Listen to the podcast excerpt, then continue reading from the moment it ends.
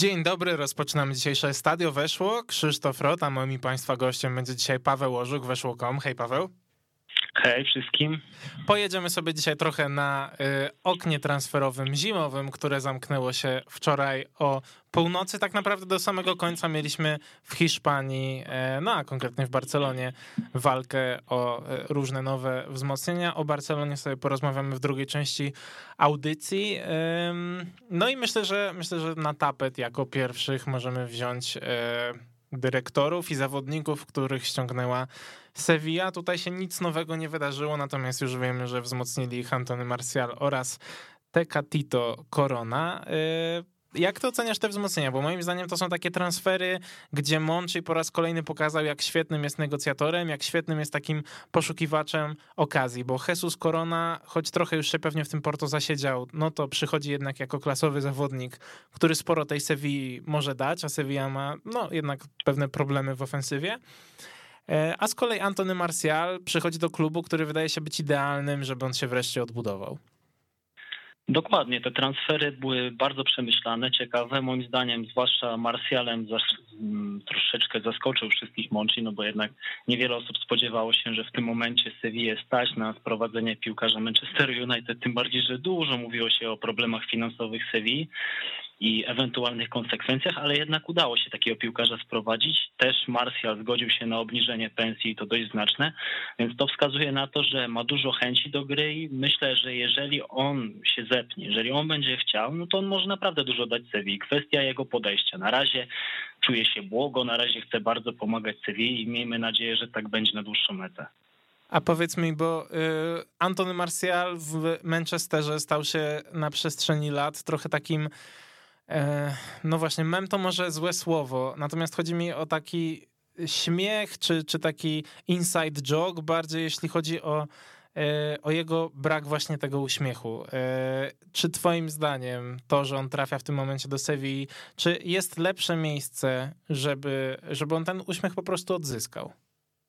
No i tu dobry temat poruszyłeś, bo jeżeli już w Sewilli tego uśmiechu nie odzyska, czy tam ogólnie w Andaluzji, to już chyba nigdzie, bo tam jednak jest duży dostęp do światła, jest ciepło, fajny klimat, super kibice, więc ma wszystkie czynniki, żeby na nowo odzyskać radość z piłki, ale też jest to piłkarz dość chimeryczny. Jego podejście do futbolu jest dość kontrowersyjne. Zresztą w Manchesterze United często piłkarze niestety zapominają, jak się gra, z racji tego też, że jest olbrzymia presja, często są przepłacani i tam są takie naciski na piłkarzy, że im trochę już się w głowach przestawia i później się mocno gubią.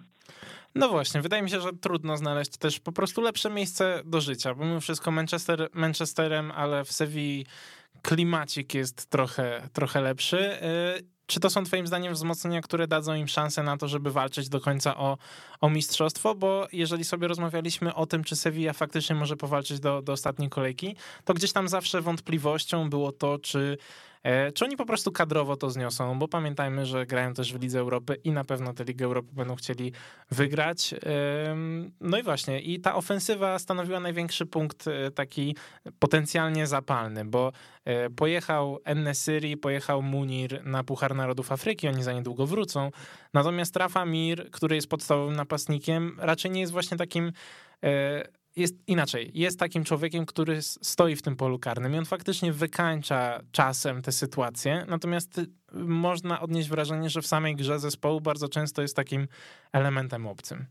A wiesz co, z tym e, staniem fajnie to ująłeś, bo ten piłkarz jest bardzo niebezpieczny, gdy jest w ruchu, gdy po prostu biegnie na bramkę, a jak stanie w polu karnym, musi wywalczyć tam sobie pozycję, no to niestety traci walory, nie potrafi się zastawić, nie potrafi zgrać na klepkę swoim partnerom i to jest niewątpliwie wada. Już lepszy pod tym względem jest Iwan Romero, który trochę tak psim spędem się przebił do pierwszej drużyny Sewilli, i pokazał, że potrafi grać w piłkę i w kilku spotkaniach jednak Mira zostawił na ławce. A teraz z Antonem Marsjalem zobaczymy, jak to będzie. Czy on będzie rozpatrywany jako napastnik? Raczej tak. A może w niektórych spotkaniach też wystąpi na skrzydle. Zobaczymy, jak to będzie. No właśnie, bo z tym Marsjalem to jeszcze jest o tyle ciekawa, ciekawa sytuacja, że przecież on zawsze gdzieś tam lepiej prezentował się grając jako ten lewy skrzydłowy schodzący do środka. Przy czym y, w ostatnim czasie mówiło się najwięcej o tym, że, że Anton Martial sam z siebie chce grać na, na pozycji dziewiątki, więc tutaj ciekawe jak to będzie e, rozwiązane przez Lopetekiego. Przechodząc do kolejnego zespołu ja mam wrażenie, że tutaj będziemy rozmawiali o królu polowania, bo o ile e, gdzieś tam od razu nam przychodzą do głowy takie właśnie nazwy jak Barcelona czy jak Sevilla, to ja mam wrażenie, że biorąc pod uwagę to, na co stać daną drużynę i to, w jakim e, momencie znajduje się ta drużyna, to jednak Hetafe upolowało najwięcej takich ciekawych nazwisk, bo to jest i Borja Majoral, który w Romie po transferze Tamiego Abrahama nie gra zbyt często, i Gonzalo Villar, który również nie gra zbyt często, a kiedyś był jednym z największych talentów w Hiszpanii, e, i Oscar Rodriguez, który w Leganes się prezentował świetnie, potem poszedł do Sewilli, tam trochę zaginął i wrócił. Jest Okaj Jokuszlu, więc naprawdę wzmocnione bardzo e, Hetafe, i jak, jak patrzysz na, na to, co poczynił Kike Sanchez Flores, bo wiemy, że w ostatnim czasie to jest super trener, super gra jego zespół, wyszli ze strefy spadkowej, a takie wzmocnienia tylko myślę wzmagają apetyt ale w ogóle świetną rzeczą jest to, że przekaz tego klubu stał się bardzo spójny, bo już pod koniec listopada mówiło się właśnie o tych piłkarzach. Praktycznie o każdym z nich, każdego z nich praktycznie wymieniano w kontekście możliwości przyjścia do Hetafe. I udało się tych piłkarzy sprowadzić. Mnie bardzo cieszy właśnie przybycie Borchy Majorala, bo uważam, że jest to piłkarz, któremu który co prawda szybko został rzucony na głęboką wodę, w Wolfsburgu nieco na niej utonął, chociaż też nie zapominajmy o kontuzjach. Później w Lewante szło mu średnio, ale ten pierwszy sezon w Romie miał obiecujący. I nagle, tak jak wspominałeś, prowadzono mu konkurentów, bo oprócz Tamiego Abrahama jeszcze ściągnięto Szomorudowa, jakoś tak się mhm. nazywa ten tak. piłkarz z Uzbekistanu, przepraszam, jeżeli przekręciłem. I, ten, I jednak y, dostało się Borsze Majoralowi tak po prostu za nic, tak? Mimo tego, że był najlepszym strzelcem Romy w poprzednim sezonie. Więc mam nadzieję, że się odbuduje i też jest fajną opcją, no bo wcześniej mówiło się o tym, że Hetafe ma problem z napastnikami, bo tak, Enesinal przed tym sezonem nie pokazywał zbyt wiele Jaime Mata zaczął niestety obniżać mocno loty i tak jak wcześniej jeszcze wiele osób przymykało oczy na to, że oko na to, że ten piłkarz jest agresywny często, często jego wejście zamiast wnieść jakiś strzał na, jakiś strzał na bramkę, to on właśnie próbował sfolować rywali, łapał te kartki regularnie. Tak teraz dostał Kike Sanchez Flores piłkarza, który moim zdaniem z miejsca może wejść do pierwszego składu i dużo pokazać, tym bardziej, że on może grać zarówno sam w ataku, jak i w ustawieniu z dwójką napastników. I to jest fajne w tym piłkarzu. Tak, ale też jeżeli sobie spojrzymy na, na, inne wzmocnienia, to o ile Hetafe, no nie powiemy, że ma bezpieczną sytuację, bo to jeszcze bezpieczna sytuacja nie jest, to generalnie te wzmocnienia są naprawdę takie optymistyczne, bo y, Oscar Rodriguez, y, o Gonzalo Villarze zbyt wiele nie powiemy, no bo on poszedł do tej Romy i tam tak. trochę, trochę przepadł, ale zawsze nam się pojawiał na tych różnych kompilacjach jako taki zawodnik z, ze świetną techniką, świetnym przeglądem pola. Natomiast Oscar Rodriguez, no to już jest marka w miarę sprawdzona w La Lidze, bo on w sezonie, w którym Leganes spadło z ligi, on miał bodajże 7 goli, a jest przecież środkowym pomocnikiem. Ale pamiętasz, jakie on miał ciekawe te rzuty wolne? Jak tak, uderzał, tak. to naprawdę bramkarze miewali z nimi problemy. On trochę stał się ofiarą systemu Sywii, bo tam Julen Lopetegi bardzo cenił tego piłkarza, natomiast nie potrafił go wkomponować do zespołu. Uważał, że to jest taka typowa dziesiątka jeszcze trochę w starym stylu, więc nie będzie w stanie zasuwać tak mocno w obronie, a na skrzydle się nie sprawdzał. A teraz trafia do klubu, gdzie trochę inaczej te akcenty się rozkładają. Myślę, że też może dostać więcej swobody, no bo nie oszukujmy się, w Hetafe gra jakby on dla Hetafe może być gwiazdą, a w Sewilli no to jednak tam się ta uwaga rozprasza i są lepsi piłkarze od Oscara Rodrigueza. Więc mam nadzieję, że ten piłkarz się odbuduje i myślę, że istnieją przesłanki ku temu. No właśnie, e, jeżeli, jeżeli byś miał powiedzieć w tym momencie, czy Hetafe jest dla ciebie faworytem spośród tych drużyn walczących o utrzymanie, tutaj myślę, że możemy też spokojnie wymienić oprócz tych trzech w strefie spadkowej, czyli Levante, Alaves i Cadiz, e, również Majorkę, Elche czy Granadę. E, czy jak sobie patrzysz teraz na te zespoły, czy Hetafe ci się jawi mimo wszystko jako faworyt, mimo tego, że po ośmiu meczach mieli jeden punkt? Moim zdaniem w obecnym kształcie, przy tym trenerze ten zespół powinien się utrzymać. Natomiast sami wiemy, jak czasami piłka jest przewrotna, chociaż tak jak mówię, raczej ten zespół powinien się utrzymać. Mają solidne fundamenty dobrego trenera, więc pozostaje trzymać kciuki za to, żeby ten zespół był nadal tak mądrze prowadzony, jak w ostatnich dwóch, trzech miesiącach. Mhm, tak, te ostatnie dwa, trzy miesiące faktycznie pokazały nam, jak dużo mogą zmienić po prostu prawidłowe, prawidłowe decyzje w zarządzaniu w zarządzaniu klubem. E, idąc dalej, przenieśmy się do Madrytu. Tam Real Madryt transferów żadnych nie zrobił, to był przespany miesiąc zimowy, e, ale wzmocniło się Atletico. Atletico najpierw oddało Kierana Trippiera do Newcastle i można było odnieść wrażenie, że to jest transfer E, mimo wszystko trochę, e, że to był trochę zawód, ponieważ wszyscy liczyli, na początku były te kwoty podawane 40 milionów, 35 milionów plus zmienne. Ostatecznie okazało się, że to jest 12 e, milionów plus jakieś tam zmienne, więc wcale kwota niezbyt okazała. No a za Trippiera ściągnięto Daniela Vasa, który przecież ostatni raz jako prawy obrońca to grał z dwa lata temu, a jako prawy wahadłowy to nie grał chyba nigdy. Ale wiesz, z Danielem Wasem jest tak, że ten piłkarz może zagrać dosłownie na każdej pozycji. Ja myślę, że jak Simeone powie mu, żeby stanął na bramce, to zrobi sobie rękawicy nawet na drutach i stanie na tej bramce jak mhm. wierny żołnierz.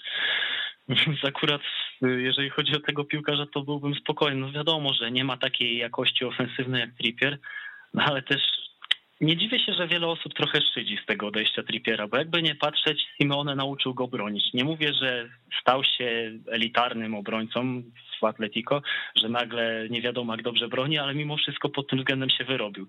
Teraz, gdy Atletico wyrobiło tego piłkarza pod względem defensywy, nagle go wypuszcza. I tak jak wspominałeś, za dość małe pieniądze. Mimo, mimo wszystko te 12 czy tam 15 milionów euro, to nie są duże pieniądze jak na taki klub. No właśnie to mnie najbardziej w tym wszystkim dziwiło, bo też nie, nie mam przecież takiej sytuacji jak e, przy okazji Reynildo, o którym też sobie za moment porozmawiamy, innym z nabytków Atletico, e, że temu Trippierowi za moment wygasał kontrakt, tylko to była bardziej taka chęć jego odejścia, więc e, no, ta kwota bardzo mnie zdziwiła, szczególnie, że rozmawiamy też o Newcastle, które, umówmy się, było w stanie rzucić 50 milionów za, e, za Dena Burna, więc to, to dość, powiedzmy, kontrowersyjna sytuacja. E, I właśnie drugie wzmocnienie poza Danielem Wasem to jest Reynildo, który trafił do Atletico z Lille. Reynildo, lewy obrońca, niewątpliwie jest to pozycja, którą Atletico musiało trochę pokryć, no bo na tym lewym wahadle grał Carrasco, który tam można było odnieść wrażenie, że się trochę marnował, albo Lodi, który nie gwarantował e, dobrego poziomu. E, z tego, co czytałem, bo też nie będziemy się czarować, że tutaj e, Lille oglądamy namiętnie z tygodnia na tydzień.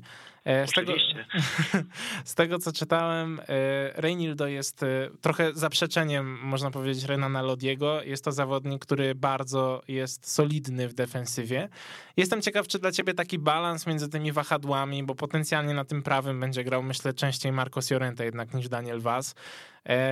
Czy dla ciebie to jest dobra rzecz, że właśnie Atletico sprowadza sobie takiego lewego wahadłowego, który będzie w stanie bronić? No bo z tą obroną było chyba jednak najwięcej problemów. Wiesz, ja się tak zastanawiam, czy na pewno Atletico będzie grało wahadłami, bo tam te zmiany systemów są bardzo częste i teraz pytanie, czy Simeone nie zdecyduje się znowu na ustawienie z czwórką z tyłu. Mhm. Bo jeżeli patrzymy na, na Reinildo, to uważam, że tak że jest to piłkarz dobry na ten moment. On się przyda, bo na pewno lepiej broni od Lodiego, bez dwóch zdań. Jest bardzo solidnym piłkarzem, takim zadaniowcem, którego potrzebował Simeone, ale zobaczmy, czy na dłuższą metę on się sprawdzi. Moim zdaniem na teraz ok, bo naprawdę pod względem takiego, takiej ogłady, doświadczenia, on się po prostu nadaje na ten moment, ale zobaczymy, czy na dłuższą metę, bo też upatrywałbym szansy Manu Sancheza w dłuższym okresie. To jest jednak taki piłkarz trochę jak Gutierrez w Realu Madryt, że prędzej czy później jednak powinien otrzymać swoją szansę. Mm -hmm. No myślę, że poczekamy na to, ale już Simeone pokazywał, że wcale nie boi się, no przynajmniej zabierać na mecze tych tych chłopaków e, z młodszych drużyn. E, kolejną drużyną, bo tak sobie dzisiaj skaczemy po tym, co się działo po prostu w styczniu e, w La Lidze. Ja myślę, że bardzo ciekawe transfery. Możemy tak już nie powiedzmy drużynami, tylko bardziej konkretnymi zawodnikami. Może zaczniemy sobie od Giovanniego Lo Celso. Bardzo o niego walczył Unai Emery do ostatnich godzin i ostatecznie potwierdzono jego wypożyczenie z Tottenhamu do Villarealu. To jest zawodnik o dużej, bardzo dużej klasie. Tylko pytanie, czy on e, wniesie ten Villarreal twoim zdaniem na jeszcze trochę wyższy poziom i gdzie byś go w ogóle widział? No bo Unai Emery przecież gra bardziej taką formacją 4-4-2, więc no gdzieś tam to miejsce powinno się znaleźć dla Giovanniego Lo Celso, ale niekoniecznie na jego pozycji ulubionej, czyli na dziesiątce ale jaka tam była walka w ogóle o tego piłkarza, bo Villarreal miał taki problem, że nie mógł go zarejestrować. I już trochę Tottenham zaczął ich szantażować i mówić, ej, słuchajcie, jeżeli go w ciągu najbliższych godzin nie zarejestrujecie, to on odejdzie do Lyonu na wypożyczenie. No i jakoś tam udało się dogadać z Danim Rabą, że jego kontrakt został rozwiązany i w jego miejsce mógł przyjść Giovanni Lo Celso. Także to też jest taki mhm. smaczek tej transakcji. No tak ale życzyłbym sobie, żeby Lo Celso wrócił do takiej dyspozycji, jak pokazywał w Realu Betis, bo jakby nie patrzeć, był to piłkarz, który pod względem driblingów, zastawiania się, kreowania sytuacji, asyst, bramek, wyróżniał się na tle ligowej stawki, a jednak w Tottenhamie zabrakło mu liczb. Co to dużo mówi. Często też był takim piłkarzem, z którego lekko szydzono, bo mogło mu coś wyjść w meczu. Mógł przejść trzech, czterech piłkarzy, a ostatecznie czy to pudłował, czy też mu to końcowe podanie nie wychodziło. Jest mnóstwo składanek na YouTubie, czy można też znaleźć je na Twitterze, gdzie ten Loselso w ostatniej chwili niestety się gubi. Także sam jestem ciekaw, czy nie spadła trochę wiara temu zawodnikowi w ostatnich dwóch latach. No ja też jestem go bardzo ciekaw, aczkolwiek Giovanni Lo Celso też zawsze mi się kojarzy po prostu z taką dużą klasą techniczną. Może wiesz, po prostu Premier League okazała się ligą niekoniecznie dla niego. Też nie byłby pierwszym zawodnikiem negatywnie zweryfikowanym w Anglii. Idąc dalej, e, właśnie do kolejnego zawodnika, którego no. ta Anglia zweryfikowała bardzo, bardzo negatywnie, czyli do Briana Hilla, który również z Tottenhamu udał się na wypożyczenie do Walencji. Ja szczerze mówiąc, powiem ci, że w momencie tylko jak o tym usłyszałem, że Brian Hill przenosi się z Sevilla do Tottenhamu i to nie na jakieś wypożyczenie, tylko normalny jest to transfer definitywny, e, to nie to, że się złapałem za głowę, ale od początku byłem przekonany, że z tego transferu nic nie będzie, ponieważ on zagrał dobrą rundę w Eibarze, e, dobry sezon w Eibarze. E, Eibar spadł z ligi, on sam grał dobrze, dostał nawet powołanie do reprezentacji Hiszpanii. Natomiast po pierwsze, no to nie jest zawodnik, który fizycznie, mam wrażenie, odpowiada do tej ligi. Nie każdy może być Dawidem Silwą i, e, i jednak sobie poradzić, będąc dość wątłym zawodnikiem. A po drugie, e, to był bardzo duży przeskok, no mówmy się, z poziomu Eibaru, który spada z ligi, do poziomu Tottenhamu. Mam wrażenie, że tutaj zabrakło też takiego przystanku pośrodku. Ale nawet zauważ sam fakt, że zapłacili za niego bodaj 25 milionów euro i jeszcze dodali Erika Lamele, który nie jest słabym piłkarzem, nie oszukujmy się. Gdyby był zdrowy, to pewnie miałby już z 10 bramek w Sewilli w tym sezonie. Mhm. Więc mnie ten transfer bardzo zastanawiał i zastanawiam się do dziś, po co był to ten Hamowi. Bo chyba był na takiej zasadzie, jak niektórzy kupują spółki na giełdzie. Fajna nazwa, dużo ludzi o nim mówią. Dobra, to bierzemy, zobaczymy, mhm. jakoś to pójdzie. I się na tym przejechali. I fajna uwaga z twojej strony, że nie miał takiego przystanku pośredniego, bo ja nawet nie miałem przekonania, że jakby wrócił do Sewilli, że od razu by wywalczył miejsce w składzie. Myślę, że mógłby mieć mimo wszystko z tym problemy. No właśnie, bo y, mam wrażenie, że właśnie ta Sevilla, nie chciałem umieszczać Sevilli trochę niżej od Tottenhamu, żeby powiedzieć, że ta Sevilla mogłaby być przystankiem w karierze. No ale powiedzmy, że jeżeli by sobie poradził w Sevilli, to gdzieś tam można by myśleć o transferze do Tottenhamu. Natomiast w tej Sevilli on nawet nie, nie zagrał rundy chociażby jednej i tak jak mówisz, no ja też mam wątpliwości, czy by sobie poradził. Czy on dla ciebie w Walencji jest... Y, właśnie znalazł się w środowisku, w którym powinien się znaleźć. Już w ogóle pomijamy fakt, że przecież Jose Bordalas e, no błagał wręcz, rozdzierał szaty i, i prosił o jakiekolwiek wzmocnienia i wreszcie dostał, mam wrażenie, takie wzmocnienia dość, dość solidne.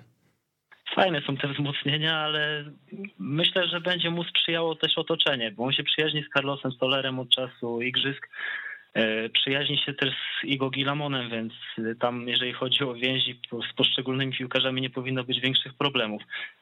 No, prawda jest taka, że jeżeli przychodzisz z Tottenhamu, no to dość szybko powinieneś sobie wywalczyć miejsce w obecnej Walencji, bo tam jednak raz, że się nie przelewa, a dwa, że brakuje klasowych skrzydłowych. Także moim zdaniem idealny moment do to, żeby się pokazać. Presji szczególnie dużej nie powinno być, bo tam jednak chodzi o to, żeby zakręcić się w środku stawki, nie myśleć o jakichś bzdurach, czyli o utrzymaniu w tym momencie i jednak zdobywać bramki, asystować. Ja trzymam za niego kciuki, ale mimo wszystko uważam, że no, nie, nie musi być to łatwa runda dla niego. Może, może się trochę, trochę zdziwić, że jednak piłka przez pół roku praktycznie nie grania, no bo te 300 minut to co to jest, mogła mu troszeczkę odjechać. Ja w ogóle widzę w nim zawodnika może nie identycznego, ale dość podobnego do Kangina Lee. I, e, tak.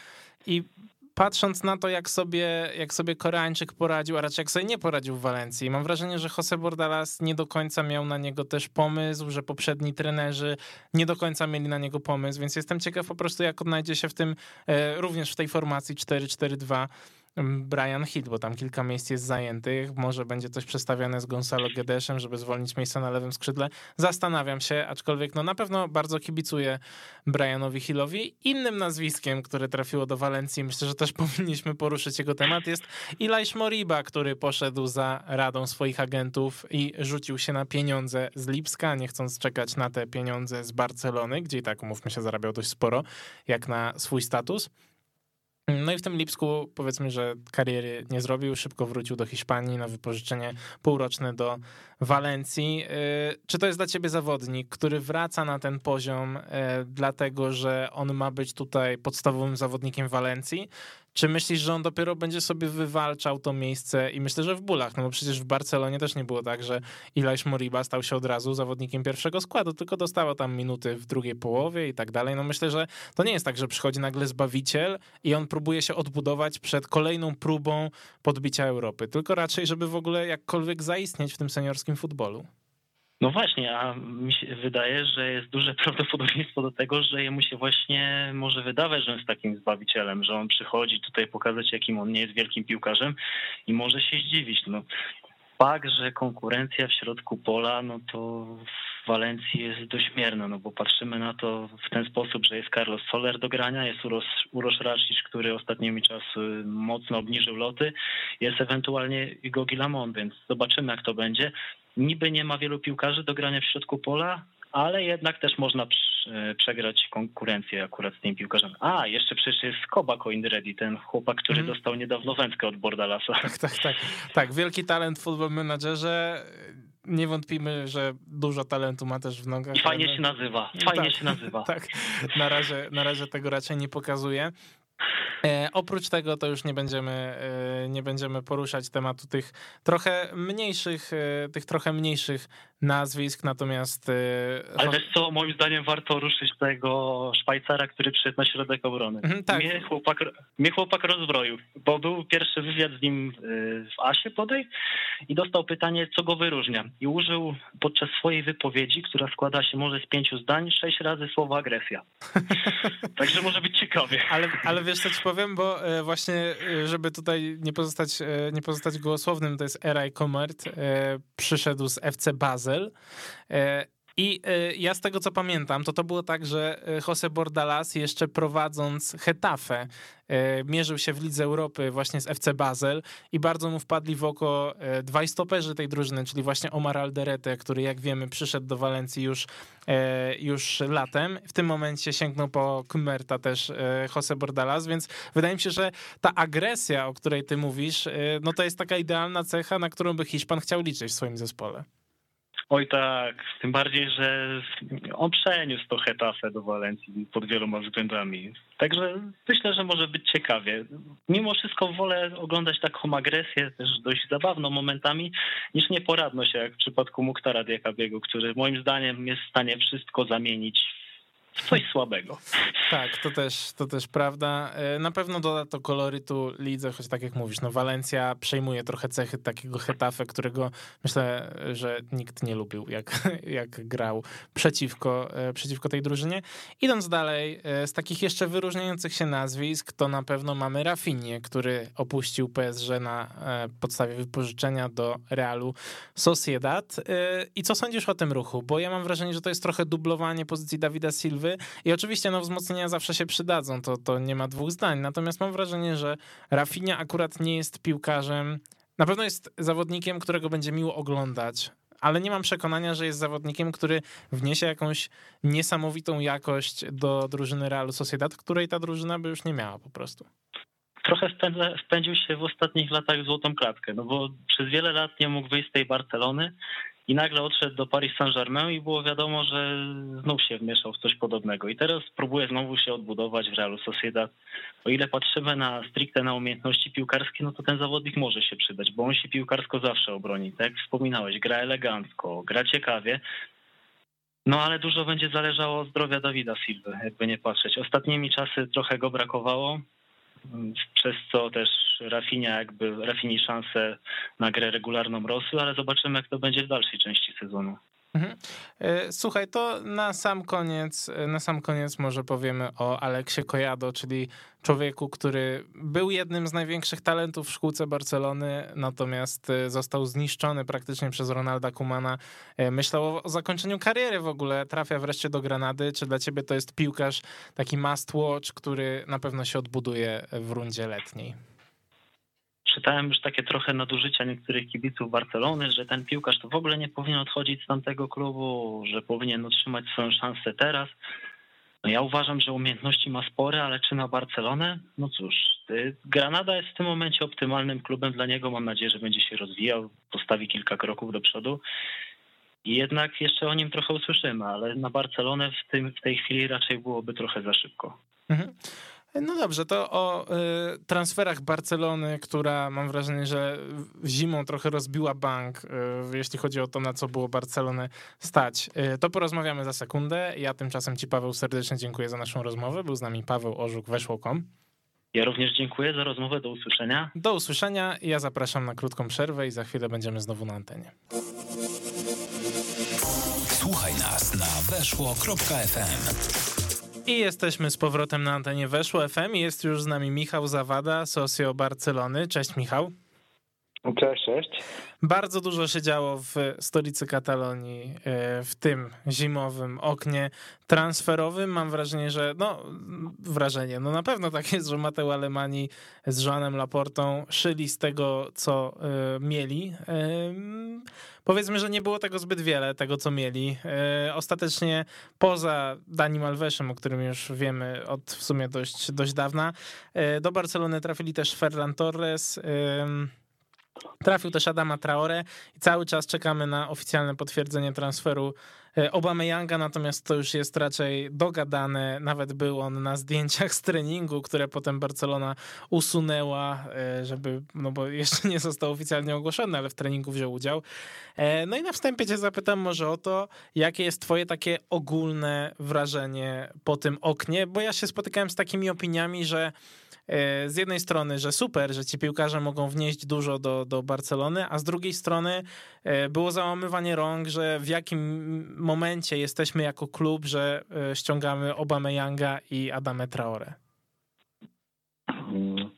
No właściwie ja, ja to jestem tak, mam zawsze wyważone podejście do okien styczniowych i nieważne w jakiej sytuacji klub, to okno styczniowe w Barcelonie, to z tego mojego kibicowania to dało coś pozytywnego tylko raz, jak przyszedł Edgar Dawid na pół roku e, i zmienił oblicze drużyny pod pomysł Franka Ricarda.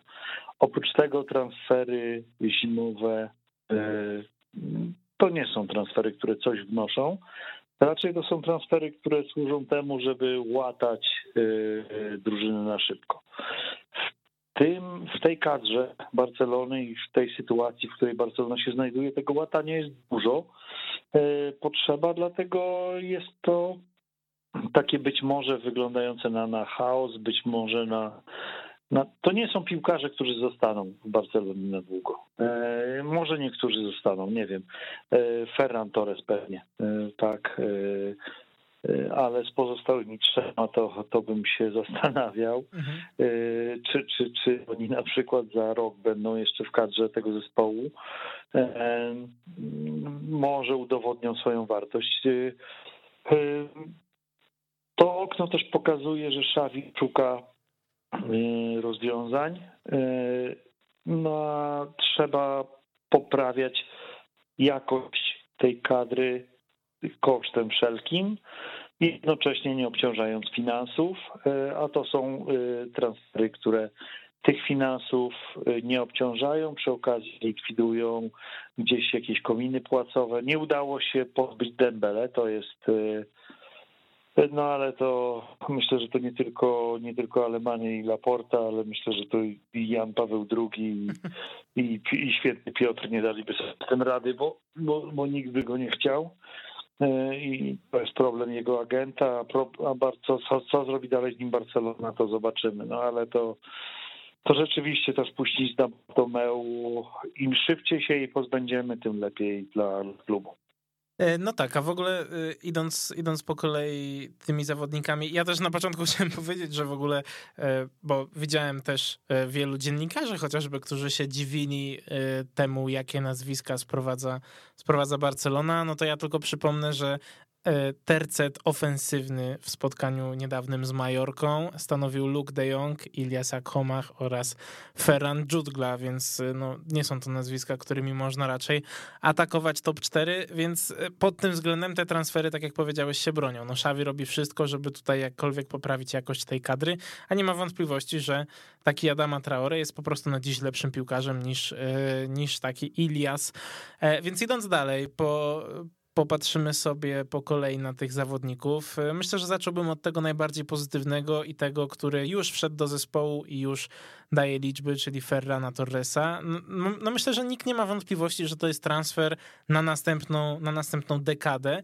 I pytanie, jak bardzo jesteś z niego zadowolony, bo wydaje mi się, że to jest właśnie taka umowa, która nie dość, że satysfakcjonuje wszystkie strony, to jeszcze w Barcelonie mogła pokazać, że nadal jesteśmy klubem, który potrafi przyciągać e, wielkie nazwiska i potencjalnie wielkie nazwiska. No tak, to był taki transfer, który pokazywał, że rzeczywiście Barcelona żyje finansowo i może zakupić piłkarza e, po prostu z poważnym kontraktem, bo to jest e, chyba największy kontrakt e, w zimowym oknie dla Liga. Może się mylę, ale tak mi się wydaje. I oprócz tego, no jest to piłkarz y, młody, moim zdaniem piłkarz, który nigdy nie powinien Hiszpanii opuścić i, y, i to, że on się nie znalazł po Walencji ani w Realu Madryt, ani, ani Barcelony, to jest pomyłka obu tych klubów y, i piłkarz przy okazji stworzony do gry w takim systemie, w którym, w którym gra kadra Hiszpanii i chce grać Lucho i pewnie myśli o tym Xavi. Znaczy, to nie jest taki piłkarz, którego da się łatwo kochać. To nie jest Ronaldinho, Messi czy, e, czy, czy widowiskowo grający zawodnik. To jest raczej e, piłkarz, który wykorzystuje, którego trzeba umieć dobrze wykorzystać. E, I no i, i, i ja myślę, że jeszcze musi upłynąć pewnie parę miesięcy, żeby on się elegancko wpasował w to, czego Barcelona chce, e, a tak naprawdę szawi. No i zobaczymy, jak to się, jak to się poukłada. Ja, ja nie jestem wielkim fanem e, takich e, pracowitych piłkarzy, którzy gdzieś tam wszystko umykają w, w, ataku. Wolałbym, wolałbym oczywiście piłkarzy spektakularnych, ale Barcelony w tym momencie na piłkarzy spektakularnych nie stać. A to jest piłkarz bardzo dobry, a Barcelona piłkarzy bardzo dobrych potrzebuje. Słuchaj, a y, idąc dalej, no bo z Ferrana Torresa, tak jak powiedziałeś, y, można być, y, można być zadowolonym.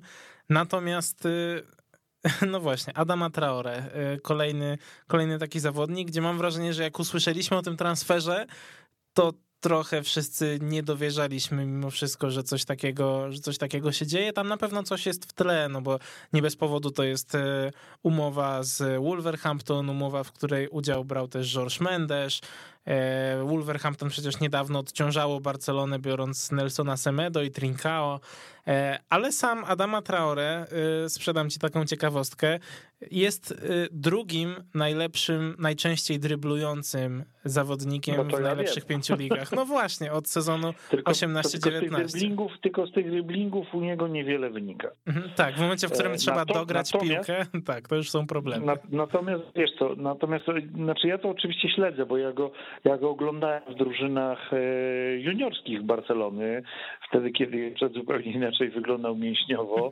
ale był bardzo szybki. E, I, e, i to tak też w ramach ciekawostki powiem ci to, co, to, co mój dziesięcioletni syn powiedział. a propos, ja mówię, mówię ty Adama Traore do Barcelony, a on mówi, no i dobrze. Ja mówię, a dlaczego dobrze? Mówi, bo będzie robił przewagę szybkościową i siłował na skrzydle. I no tak. wiesz, jeżeli ci dziesięcioletni piłkarz y, potrafi powiedzieć, po co jest ten transfer, to on jest oczywisty. E, bo rzeczywiście tego w Barcelonie brakuje, bo Dembele nie jest piłkarzem, który w Barcelonie robił przewagę na skrzydle. Dembele urywał się do środka, Dembele nie wygrywał pojedynków jeden na jeden. Dembele nie robił przez ostatni rok w Barcelonie nic, a w ogóle w swojej karierze w Barcelonie też można powiedzieć, że niewiele w ogóle zrobił. Więc jeżeli możesz mieć piłkarza, który biega 35 na godzinę na pierwszych 10-20 metrach, który wygra pojedynek ciało w ciało, który e, raz na 20 piłek dorzuci coś w pole karne celnego, który rozerwie E, przeciwnika, e, obronę przeciwnika, pozwoli zawodnikom grającym ciasno w środku, e, bo takich akurat pomocników Barcelona ma, na to, żeby mieli więcej miejsca do tego grania, no to, no, no to no, jak go można wziąć jeszcze za śmieszne pieniądze i, i, i płacić mu niską wypłatę.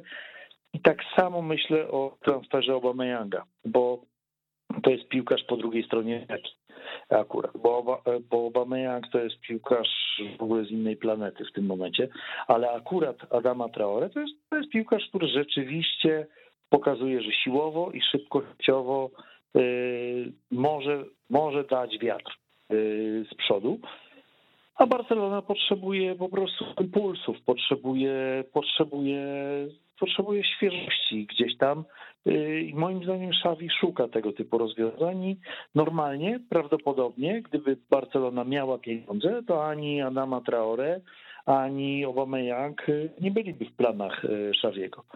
E, ani, ani nigdy by w tym klubie nie zagrali. Ale, no, ale jest taka sytuacja, jaka jest, a okienko zimowe służy do tego, żeby ratować top 4 La Liga i tyle. Mhm. To, co powiedziałeś, bardzo łatwo można zdefiniować czy zdiagnozować, po co jest ten transfer Adamy Traore. Natomiast nie wiem, czy tak samo łatwo można zdiagnozować, po co jest właściwie transfer Obama-Yanga, bo ja mam wrażenie, że on jako napastnik, choć jest nieporównywalnie lepszy od Luka de Jonga, no to jest, to jest w miarę jasne. Znaczy był. Był, tak, no kiedyś był, nie wiemy jak to wygląda teraz, bo też dawno nie grał w piłkę, miał problemy dyscyplinarne z Mikelem Artetą, y, natomiast... Z życiem miał Tak, życiem miał ogólnie, ogólnie z życiem, to prawda. Jestem ciekaw w ogóle jak on się odnajdzie, y, nie wiem czy kojarzysz, on kiedyś wrzucił takie zdjęcie ze swoim takim lustrzanym y, Lamborghini.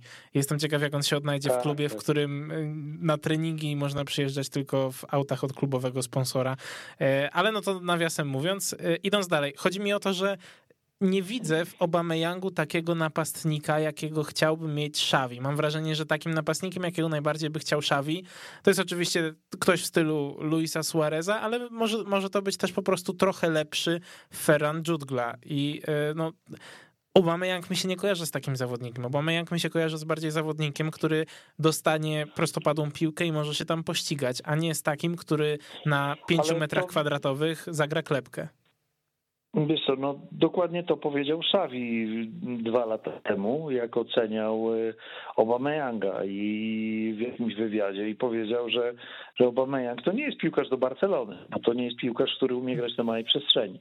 E, to jest piłkarz, który najlepsze momenty swojej kariery miał wtedy, kiedy był najszybszym piłkarzem świata, bo miał taki moment, że w tych pomiarach szybkościowych na, na, pierwszych, na pierwszych metrach, e, tu gdzie liczy się przewaga napastnika, był szybszy.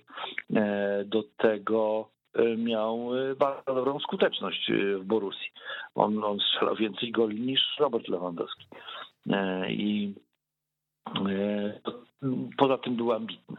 To, no ja, ja go poznałem e, prywatnie. To był chłopak, który no głupi jest e, nieszczęśliwie, ale, ale był ambitny, pr pracowity. Ja mam wrażenie, że w pewnym momencie osiągnął, osiągnął to, co, to, co chciał, czyli to, to Lamborghini, e, o którym powiedziałeś i jemu sufit się zawalił na głowę. E, I to pokazuje dalszy przebieg jego kariery mniej więcej. Tamtej pory, jak popatrzysz na jego Instagrama, czy, czy na to, że został wyrzucony nawet z reprezentacji e, swojego kraju, który umówmy się nie jest Francją, Hiszpanią czy, czy Anglią. I tam powinno się szanować piłkarzy, którzy grają w poważnych klubach. Mhm. No, to jest gość, który ma naprawdę bardzo ciężką kartę za sobą w ostatnich miesiącach. A jak się poczyta kibiców Arsenalu, którzy świętują jego odejście, no to rzeczywiście jego transfer do, do Barcelony jest kompletnie sprzeczny z tym, o czym mówił Alemany czy Laporta, e, o profilu psychologicznym e, nowych piłkarzy przychodzących do Barcelony.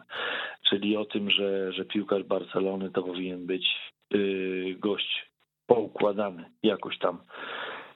Więc to jest transfer ratunkowy, szukanie szybkości i jakichś tam kilku bramek tam naprawdę jest źle w kadrze Barcelony. Naprawdę jest, naprawdę oni sobie zdają sprawę z tego, że tam brakuje po prostu piłkarzy strzelających bramki.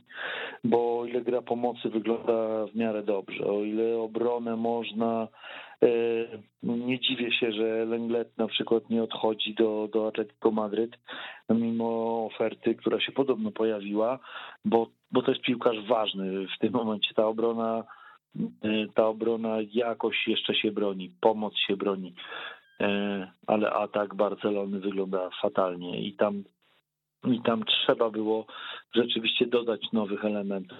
E, moim zdaniem to nie jest piłkarz, który zagości na dłużej w Barcelonie, no ale no ale że zacytuję Kumana, jest jak jest. Tak, no myślę, że e, przypomnij sobie swoją przyjaźń z Usmanem Dembelem. Nie zdziwiłoby mnie to, gdyby obaj opuścili Barcelonę na koniec sezonu, ale zamykając trochę już ten temat transferów, Michał, na sam koniec e, cię zapytam o zbliżający się mecz z Atletico Madryt, niedziela, godzina 16.15. To jest takie spotkanie, że jeżeli Barcelona je wygra, to wskakuje do top 4. Jestem ciekaw więc, jaki masz nastrój, bo choć samo Atletico w ostatnim czasie raczej dołowało to ten poprzedni mecz e, z Walencją, ta remontada, to było takie spotkanie, w którym ci zawodnicy faktycznie mogli uwierzyć, że coś się dzieje, więc jestem ciekaw, oczywiście to jest gdybanie, bo jesteśmy po dość długiej przerwie, e, natomiast jestem ciekaw, czy sądzisz, że Barcelona tutaj podejdzie na takim entuzjazmie, że będzie w stanie powieść to Atletico, no bo naprawdę cel jest e, no może nie blisko, ale cel przeskoczenia Atletico jest bardzo, bardzo blisko. E, no kluczowe jest to, co powiedziałeś, długa przerwa. E, I to jest, e, i, my sami nie wiemy, jest, myślę o kibicach Barcelony, jak ta drużyna będzie wyglądała i kadrowo, i fizycznie, i, i co ten Szawi tam z nimi robił w czasie, kiedy, kiedy wszyscy skupiali się na, na tych doniesieniach transferowych i czy tam coś zostało więcej wypracowane i czy jest jakiś, bo że pomysł taktyczny będzie na ten mecz, to jestem spokojny. A jak wygląda przy okazji Atletico? No bo o przeciwniku też trzeba myśleć, a przeciwnik kadrę ma e, dużo lepszą niż Barcelona. E, no, to jest zagadka dla mnie ten mecz, powiem ci szczerze. To jest kurczę, teraz jak, jak sobie próbuję wyobrazić na szybko, na potrzeby tej rozmowy, y, jak, jakby ten mecz miał przebiegać, to nie wiem, nie wiem, po prostu, po prostu nie wiem. Każdy wynik bym przyjął, bo, bo, bo no, same niewiadome. Mhm. E, oczywiście istotne jest to, że, że, że będą walczyli o top 4, ale o to top 4 Barcelona będzie walczyła do, do końca maja pewnie. E, I e, mecz z Atletico jest meczem o 6 punktów, ale, ale kto zagra, jak zagra, no nie wiem, nie mam pojęcia. Okej, okay, rozumiem. No to jest, to jest mimo wszystko trochę, trochę wróżenie z fusów. Ja jestem ciekaw, czy zobaczymy któregoś z nowych zawodników Barcelony. Jestem ciekaw w ogóle, czy doczekamy się oficjalnej informacji, że, że Aubameyang został piłkarzem Barcelony, czy nadal będą pokątnie nam sprzedawali jego zdjęcia z treningów. No ale na to przyjdzie nam po prostu trochę poczekać. E, Michał, dziękuję ci serdecznie za naszą dzisiejszą rozmowę. No, Był z nami Michał Zawada, Socja Barcelony. Dzięki. Dzięki piękne. My się słyszymy tradycyjnie za tydzień. Przypominam, że w środku tygodnia mamy mecze Pucharu, Pucharu Króla. E, w weekend zaczyna się, e, zaczynają się z powrotem rozgrywki ligowe po przerwie reprezentacyjnej, także zapraszam. Słyszymy się za tydzień. To były Stadio Weszło. Weszło FM. Najlepsze radio sportowe.